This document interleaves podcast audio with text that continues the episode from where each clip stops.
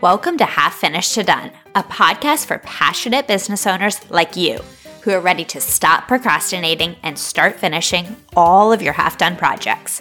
I'm your host, Cristina, and I'm looking forward to helping you finish your projects in a calm, sustainable way using a simple, repeatable process. All along the way, we'll be working through the mental, emotional, and logistical obstacles that are standing between you and extraordinary projects. Let's get into it. All right, I got a special guest on today who is coming in two different roles, both a former client and an expert on perfectionism. Jeffrey, Jeff Kramer, welcome to the podcast. Tell us a little bit about yourself and your work. Hi, Cristina. I focus on helping people who struggle with perfectionism to learn how to manage that and redirect it into a more positive way. I present it as I help you break the code to unhackability in work, life, and play. And uh, that comes as a result of uh, a lifetime addiction to perfectionism that basically haunted me throughout a, a career in the design and construction industry and family life and pretty much everywhere I went. So I've kind of refocused my life at this point in time away from engineering and construction and into helping other people who struggle with what I struggle with. And I was just listening to your audiobook. I was telling you on a road trip. I listened to it for the entire drive. And it was so interesting to hear more of your background because I know more of your present and what you're currently working on. But just to hear how much perfectionism has affected, like you said, not only your work life, but your interpersonal relationships as well. Kudos for being so vulnerable. That was so interesting to hear about. And I feel like I know you more and I know the struggle of perfectionism more because of that. Yeah, I, I really think that there is so much value in each one of us in our personal journeys and what we've experienced. And to say I can help you with your struggles with perfectionism without sharing with you what I really struggled with, I think would be really inauthentic. So I felt the need to really put myself out there for people. Yeah. Yeah. Well, you did a beautiful job. We're going to get into the book, The Perfection Paradox, further down in the episode. But I would love for you to just tell everybody what made you decide to join Half Finished to Done Live, especially because you'd had so much hands on experience with exactly this kind of work. I really think that I had had a lot of experience with it, and I've worked with other coaches and, you know, still work with coaches. And I understood the whole process of focus and flow and avoiding distraction and getting things done, but I still wasn't. Yeah. And so I knew there was something missing and I just couldn't put my finger on it. And I don't think I've ever told you this, Cristina, but when we went into our consult, so I had somehow found you, I think through Shannon Mattern's podcast, you were a guest. Uh, that's how I first uh, found out about you and and started following you and seeing some of your work and listening to older podcast episodes. And then when I did a challenge, a free challenge with you and booked a consult, I really had no intention of signing up. I thought, no, no, this isn't it. And at, by the end of our consult, I just kind of felt like, you know what, this could be that missing something. And so that's why I jumped in, and it was. That was the uh, it was just that one little piece of the puzzle that I couldn't quite put the whole thing together yet, and that was what I needed to do it. Jeff, I already cried this morning about my clients. Something's happening for me. You're going to make me emotional. I did not know that you were not intending to sign up. I think that's a really good reminder for anyone is just come to the consult. It's free. It's 45 minutes and just come and see if it's a fit. So that's an invitation for everybody. And we have to give a shout out. We'll link in the show notes Shannon Mattern. She's incredible. And every single human that has ever come to me from Shannon has been the most generous, warm, great attitude. So there's something magical about the way that Shannon cultivates her community. And I am so, I'm always so grateful when I get to siphon off members. so, what was missing? If you had to sum it up, what would you say was missing for you that you found in the program? You know, I had a lot of experience with projects, but they were not mine, if you know what I mean. Yeah. they were for work. They were build a road or build a water treatment plant or a fire station or whatever it was. It didn't matter. And there was a very specific process that we followed every time. And I knew that process frontwards, backwards, and upside down. And so it was easy and it was repetitive. But for me and my own personal projects, I didn't have that. I didn't have a process and I couldn't convert my constructing something to my personal projects. So I think what really was the missing piece is just having a simple, sensible process that was repeatable and that was diagnosable that I could follow to mm-hmm. actually get something done. And as you know, my project when I went through your program was my audiobook. Yeah. So now I'm continuing to use the process for other projects I work on. I feel like you've been reading my marketing because you keep saying simple, repeatable. and like, that's exactly what it is simple and repeatable. So, can you just articulate what you mean by diagnosable? Because I think that's a really interesting take. Yeah, I think no project goes perfectly from start to finish. We were talking a little bit before we came on about our new house that we had built and the issues that we're dealing with after construction. And it's true with any project. There are going to be hiccups along the way. And so the question is how easily can you figure out what the hiccup was, what caused it, and how do you fix it? And if that's too complicated, then it frustrates you and you throw your hands up and you walk away, you get angry, conflict happens. You know, all kinds of different results can come from not being able to figure things out easily and take care of them. So, having a process where you can easily evaluate what did I do, what went right, what went wrong. Okay, now I identified what went wrong. How can I fix it and get back on track? And the process that that you laid out in your program is just that way. I mean, it's a simple process. So when something breaks down, it's really easy to go back and look at it and say, okay, what did I do that got me off track so that I can fix it? And I love that question. What did I do? And when we say that, we don't mean that in a blaming way. It's a taking responsibility way because when you're able to take responsibility, you are in control. And when you're in control, you can fix it. Exactly. If it feels totally out of your control, there's nothing that can be done.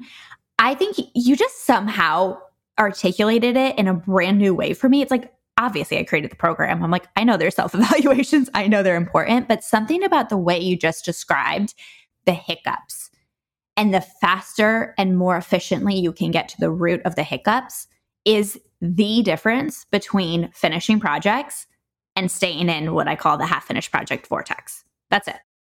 That's honestly probably the summary of the difference. So thank you for that. You bet. Happy to.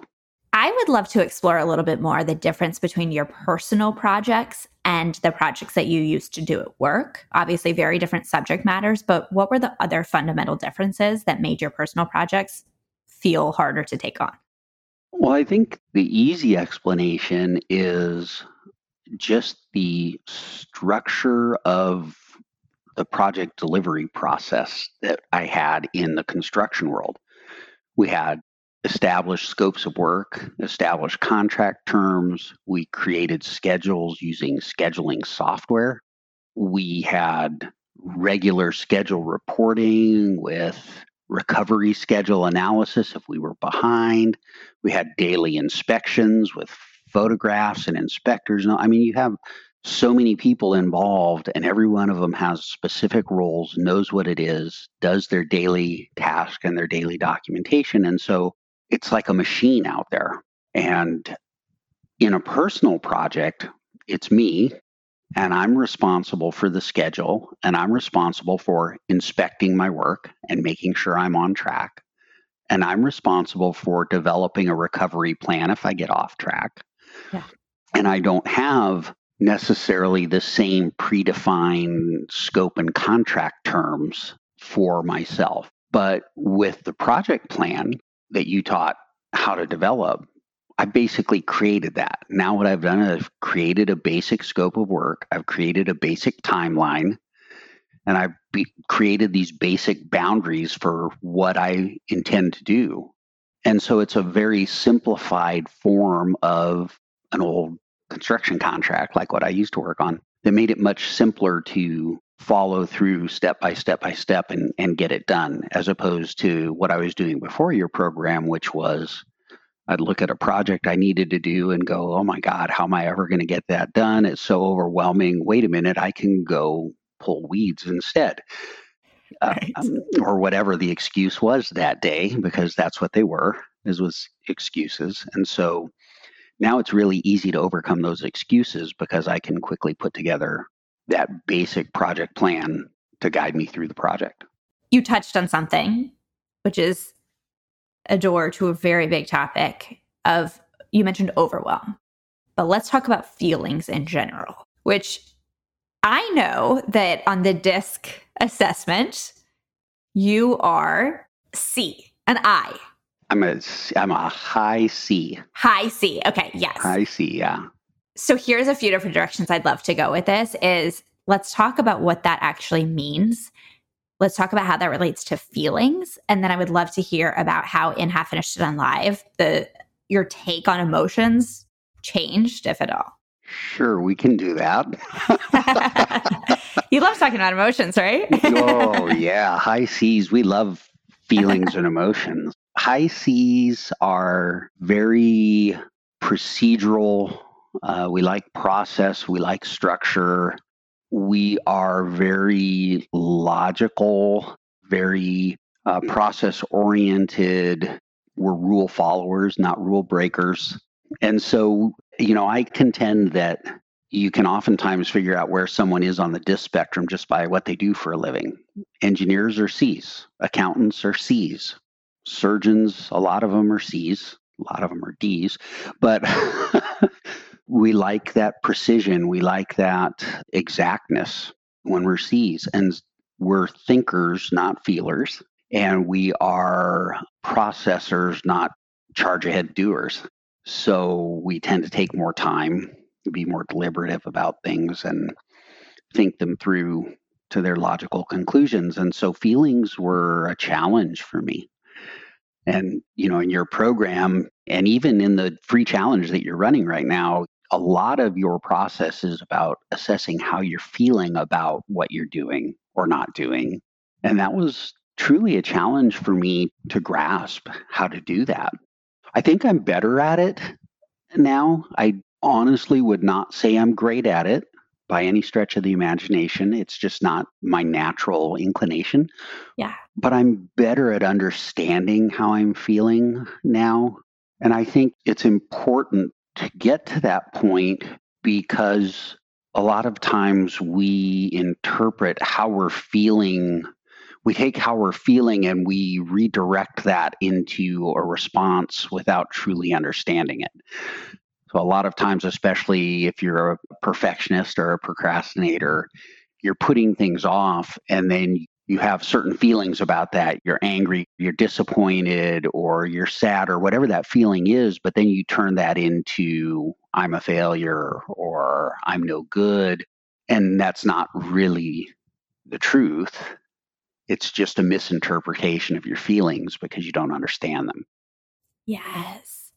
I think that's so important. Is just, it's like everyone has the emotions, everyone has the feeling line of the model of thoughts, feelings, actions, results.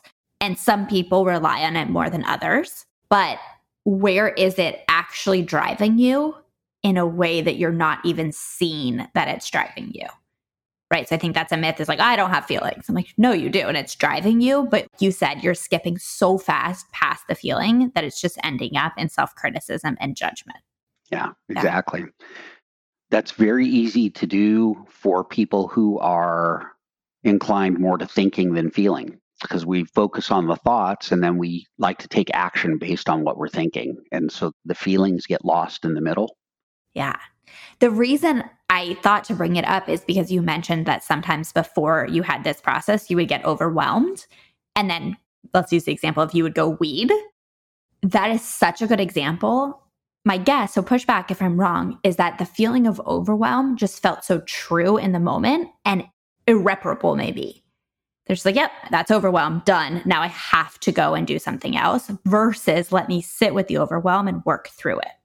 What is your take on that? Oh, yeah, that's absolutely true. That feeling of overwhelm would immediately translate to, I can't do this. Yeah. And so I'd go do something I could do. Right. Because that was a lot easier than working through, okay, how can I do this instead? Yeah, that's a really good prompt for everybody is when you feel overwhelmed, what do you go do in that moment? You're trying so hard to get out of the feeling of overwhelm and ask yourself too, what is the feeling I'm trying to get instead? So like when you were weeding and you knew how to weed and you were doing it, how did you feel? Well, the first part was relief mm-hmm. because it eliminated the overwhelm. And then the second part was a feeling of accomplishment because I was getting something done. Yeah. And that thing that I needed to do that was overwhelming me that, oh, I can't, I just can't do this. The underlying fear was not, I can't do this. It was, can I accomplish it? Will I feel like I've, I've actually done something if I do this? And, you know, for me, that fed right into the, I'm not good enough, into that lie that basically ruled my life. You talked about this, I actually made a note about relief, but relief that comes, you procrastinate, and then you're just like, you know what, screw it, I'm not doing it, essentially. Yeah. And then you feel relief. The way that I teach this concept is that we have emotions that are positive but not productive. So, for example, when you go and you weed and you feel accomplished and relieved, those are positive emotions but they're not productive in that they're not driving you towards the actual result that you want. So, do you have anything else to add about that idea of relief when it you don't actually want to be feeling relief?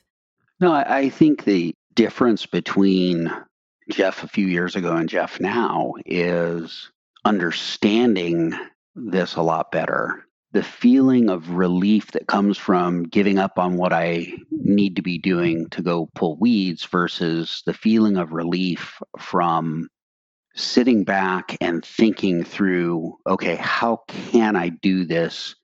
And not so much how can I get it done, but how can I make some progress? How can I put a dent in it? And then when you put that dent, there's that feeling of relief that is totally different feeling of relief. There's this, this satisfaction level that's noticeably different. Feeling relieved and accomplished about pulling weeds isn't very satisfying. Right. It's just, okay, I got something done. Yay. Yay, me. I think it's the same satisfaction that we get when we put unimportant things on our to do list and then check them off. We get high off that feeling, but we know deep down, we know that that's not actually the thing that's going to move us towards the result that we want, but it's just that instant gratification. And so I always recommend to people, I'm like, screw checking off something unimportant on your to do list. You know what feels actually satisfying? Finishing a project, making a dent in a project. Yep, very true. Okay, so there's so many concepts from the perfection paradox that I want to talk to you about as the perfection expert. Can you just articulate for us what the perfection paradox is? Sure. So the perfection paradox is basically this life that we live in pursuit of perfection, thinking that perfection is good. That if I do everything perfectly, then everything is going to be great. I'm going to have this wonderful life. People are going to love me. I'm going to accomplish so much. And it's false. It's a lie because we spend our life in pursuit of perfection which really is unattainable. And we don't recognize what we're doing along the way to ourselves, to our family, to coworkers or employees, uh, to others around us.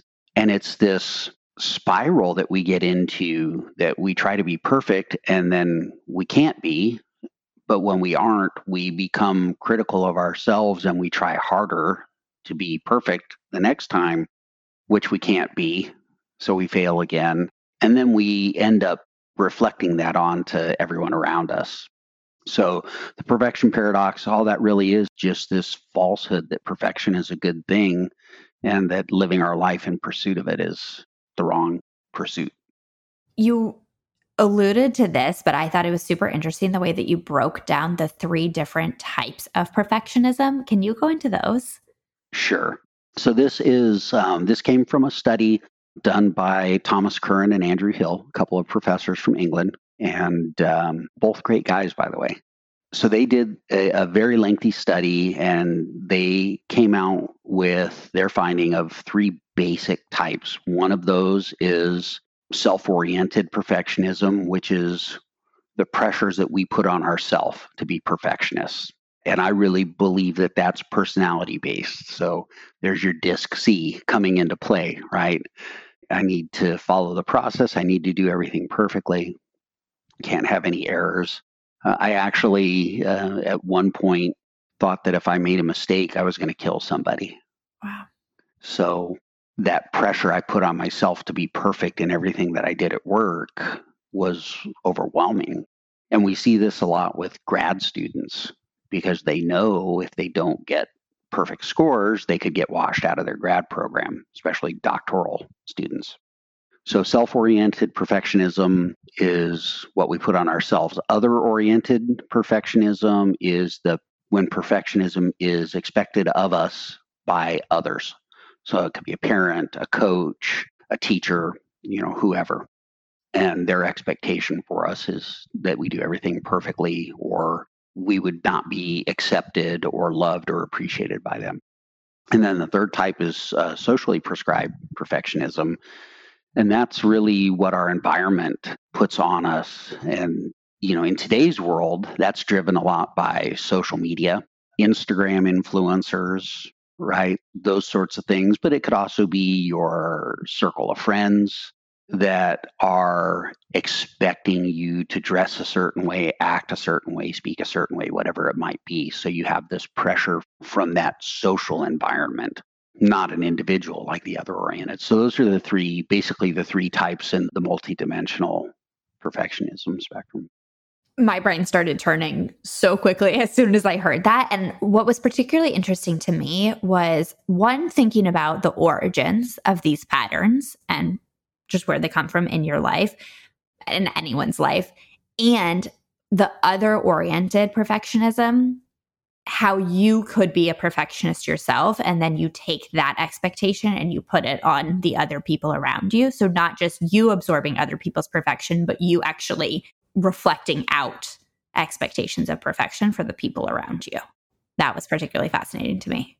Yeah yeah and in reality, the self oriented perfectionism was my biggest factor, right? I put all the pressure on myself. My parents never put pressure on me, my coaches and teachers. I didn't have that, you need to be perfect or I won't accept you type of influence.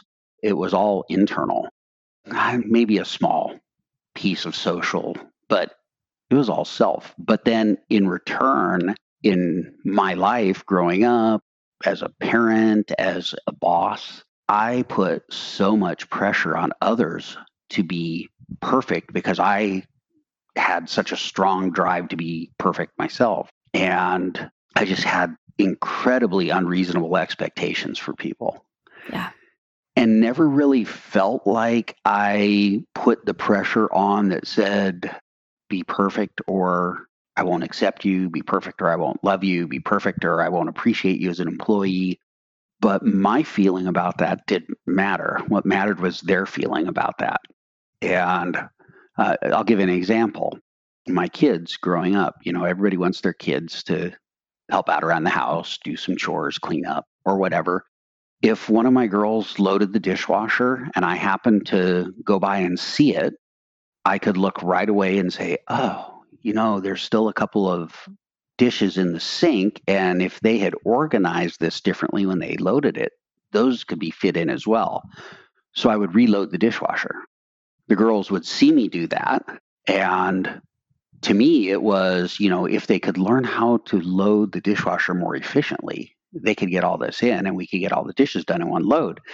To them, it was, uh, he doesn't appreciate that I loaded the dishwasher. He just is going to redo it no matter what I do. And so they just quit loading the dishwasher. Right. Disincentivize. Yeah. So for me, I was looking for them to be more effective in how they loaded the dishwasher. And for them, they were looking for me to appreciate that they were helping with the chores. And that translated through work. Uh, it translated through, you know, other relationships. I mean, it was very damaging, but I didn't recognize it. I think it's interesting too that perfect can mean so many different things. So, like in some contexts, it sounds like it meant more effective, and some maybe more efficient, faster, whatever it means in context to the specific task. Yeah, very true. I think that it can depend too on your level of perfectionism, mm-hmm. right? Some people are slightly perfectionistic. They like a certain thing done a certain way. And for me, it was pretty extreme. I had the way I wanted everything done, the way I wanted the towels folded, the way I wanted the dishes loaded, the way I wanted the lawn mowed, the way I wanted the paper written, the way I wanted the presentation worded. So I was perfectionist bordering on obsessive compulsive behavior yeah. And yeah, so it did. It existed in so many different ways for me that it was just the way of life. Let's talk about that. I'm super curious how it manifested for you on a daily basis. Like, what were you feeling without your current self awareness? Just going back to those moments, what were you feeling regularly? I was always stressed because I wanted everything to be perfect, and I was always anticipating what's going to go wrong 1st mm-hmm. So there was no down, there was no relax. Uh, everything was planned out in excruciating detail. I mean, even you know, family vacation. You know, I would put so much effort into planning the route to minimize backtracking, to make sure that we hit the right stops and attractions in the right order to maximize time. I mean, it was everything was always lined up and planned out, and there was no room for what I would have considered an error or a mistake, but what other people would have considered flexibility. And so it always had me on edge. It always had me stressed out, and it made me very irritable. In fact, my daughters, if any of them were here, would pop in and tell you that then versus now was like a totally different person. Can I ask you when this happened? Like, how long ago was this that you had the biggest breakthroughs? It was September 23rd, 2014. I love that you can pinpoint it. Yeah. That's really interesting because my life changed in August of 2014. That is like the delineation mark between my old life and my new life, which is, we're very close on our timelines. Yeah. Yeah. Okay. So you're saying some of the common thoughts that I think people hear in their own brain. So I just want to reflect those back so that people can really hear themselves in this, right? So you've talked about stressed, irritable, on edge. But the thoughts, the ones that stuck out to me are I need to do it in the right order. So just the word right, mm-hmm. as if there's a right and a wrong, and I am solely responsible for finding the right way, as if it's carved in stone. And you mentioned maximize time. And I think people think because I'm a procrastination coach, I'm like, let's get to it. Go, go, go, go, go. Right. And I do move fast, but we can get into this obsession of maximizing time.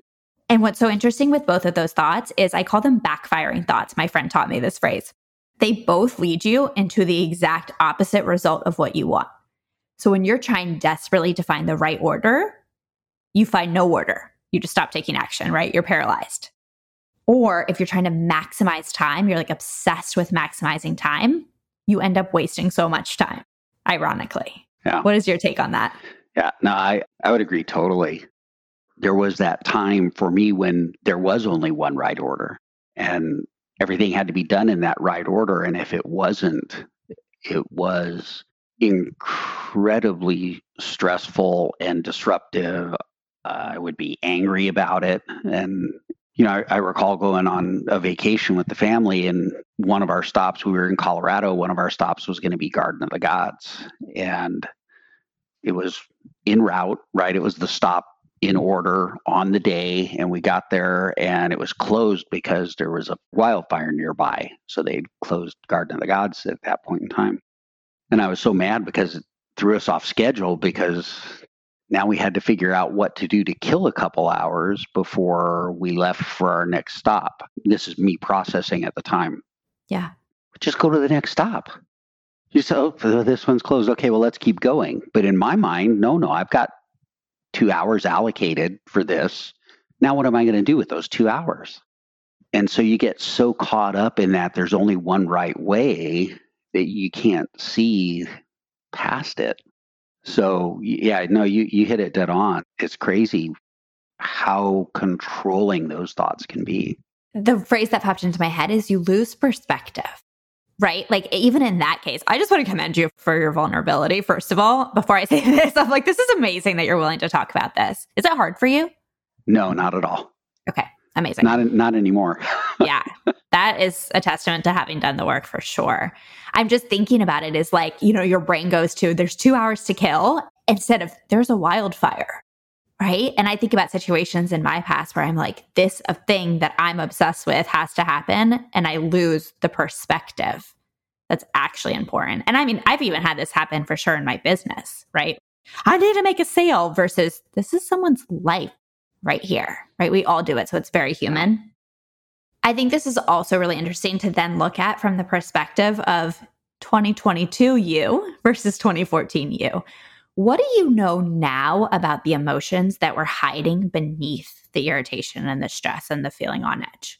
Well, there was a lot of struggle with feelings of worthiness or lack of worthiness, uh, of not being good enough, and this thought that if I was perfect, then I was good enough and I would be worthy of whatever it was I was trying to be worthy of. And I think now the difference is I understand I don't have to be perfect to be worthy and I don't have to be perfect. I mean, the audiobook that you listen to, Lord knows it's not perfect, but it's good enough it was good enough to submit. It was good enough to publish, and and I'm happy with it. And I'm happy that you know someone would listen to it and enjoy it or take something away from it. And I kind of came around from this perspective of I need to be perfect all the time to if something I say or do can make a difference for one person, then it was all worthwhile, no matter what it took. Before 2014, I couldn't have got there. Yeah so that's important. So the worthiness. And I think that can be like other words for that inadequacy, uncertainty, right? I think also feeling out of control can be a big one for people. And what's so interesting hearing you talk about the book is I'm like, huh? Loved it. Learned so much. I literally think about this topic all day, every day, and I learned so much. You presented new things that I had never thought about. Let's use that to segue into a conversation about true value. So, this is a concept that I've been working on, which is one of the ways to get out of perfectionism as a business owner is noticing what are all the ways that I'm trying to be perfect, quote unquote, versus what are the ways that I can truly give value to my stakeholders. So, clients, customers, team members, contractors. And the reason I'm asking about this is because I feel like sometimes with people who describe themselves as perfectionists, what can happen is that we're like, okay, well, it's not going to be perfect. Great. I'll just settle for inferior work quality. That's the best I'm going to do.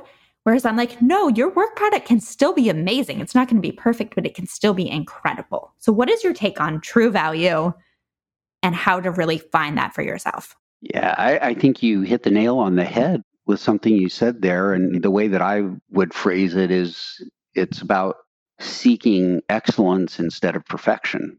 Yeah. So you can create an excellent product that has imperfections.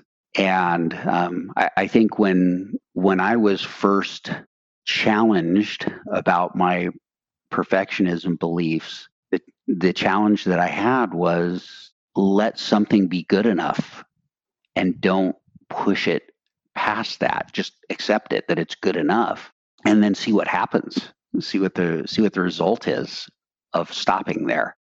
And that was really eye-opening for me because I was letting things go that before I would have kept driving at. And nobody was questioning it. Nobody was coming back and saying, hey, this isn't good enough. This isn't, it was all fine. And so I really at that point started refocusing on okay, how can I do excellent work even if it's not perfect work? And that is, I think, a, it was a real revelation for me. I think that is a real differentiator. And so I think, in terms of true value, if you're providing quality work, whatever it is you're doing, whether that's your job work or something at home or church or wherever it is, if what you're providing is quality and it meets the need of whoever you're providing it for, it doesn't have to be perfect as long as it serves the purpose. That is such a good prompt to pull people out of the weeds is what is the purpose? Does this serve the purpose as is? And I was going to ask you about that exercise because I know that that was something you did a few times per day, prompted by another coach. So I yeah. loved that. I would totally recommend that to everybody is multiple times per day. Notice where am I tempted to keep going on this and how could I let it just be? Do you have an example?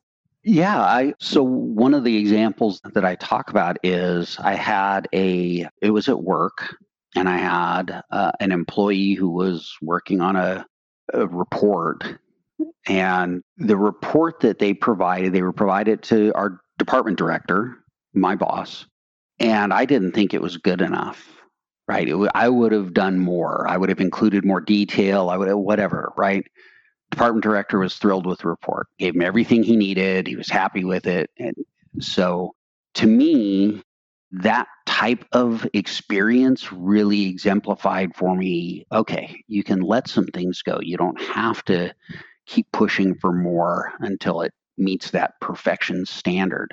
And I let a lot of little things go. I mean, even, you know, things like I didn't reload the dishwasher or I didn't refold the towel or whatever it was. But yeah, that exercise was to post three times a day in the private group, something that I had let go, and to do that for two weeks. That was tough. Okay. This is so good. So I recommend to clients having like a stop doing list. It's all of the things that you're currently doing that are low value that don't actually have impact. And I'm like, you could totally rename this your imperfection list. So it's everything that is just past the point of diminishing returns. Right? So you have excellence, and then notice what is the gap between excellence and perfection for me? What are the things that I try to do to close that gap? And what if I just stopped doing those things? I feel like that could change your life. I mean, it changed your life, right? Yeah, very much so. And I, I think people would be surprised at what falls into that gap because they're going to notice it's a lot of things that they do routinely that are not value added. I, talk about it in the book. It's you've got to unlearn some habits and replace them with new ones that serve you better because you've just been doing things that don't serve you well. I think that one of the hardest things that you'll replace those habits with is the habit of doing nothing, right? Sometimes the actual action you should be taking is nothing. I have had to teach myself this 1 million times. It's like my brain's you should prevent, you should intervene, you should meddle, you should micromanage. Those are my go tos. And then I had a moment where I was getting coached and I was, what if my action was nothing? I do literally nothing and just wait. And that is so hard, but that was massive for me. Yeah, I have a friend who's a a speaker and an author, and he, he teaches a lot on communication. And one of his favorite phrases is there's power in the pause. All right, Jeff. We covered project planning. We talked about emotions. Thank you for going there. We talked about the DISC assessment, which we will put a link to in the show notes. Your book, we'll for sure put a link to, and the audiobook that holds a special place in my heart because it's the project that you did within the program. Um, so people have a ton of follow up resources. And then that last exercise of taking time to notice what is the gap between excellence and perfection and what if you stopped trying to close the gap. So good. Thank you so much for all of this. How can people follow up with you? I'll give you two ways, Cristina. One is if they're interested more in the perfection paradox, they can go to perfectionparadoxbook.com. And there's some information there and um, some different resources.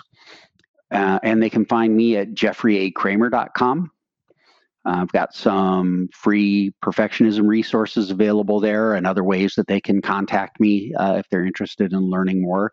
And the beauty of that site is it's not done, but Ooh. it's live because it didn't have to be perfect to go live. It just had to be good enough to get me started. Is it excellent? That's the real question. It's, the parts that are there are excellent. Perfect answer. I love it. That's so good. Way to close us out on a high note. Okay, last question for you. Do you have one piece of advice for people who are considering joining Half Finished to Done Live or who have already enrolled and are about to start?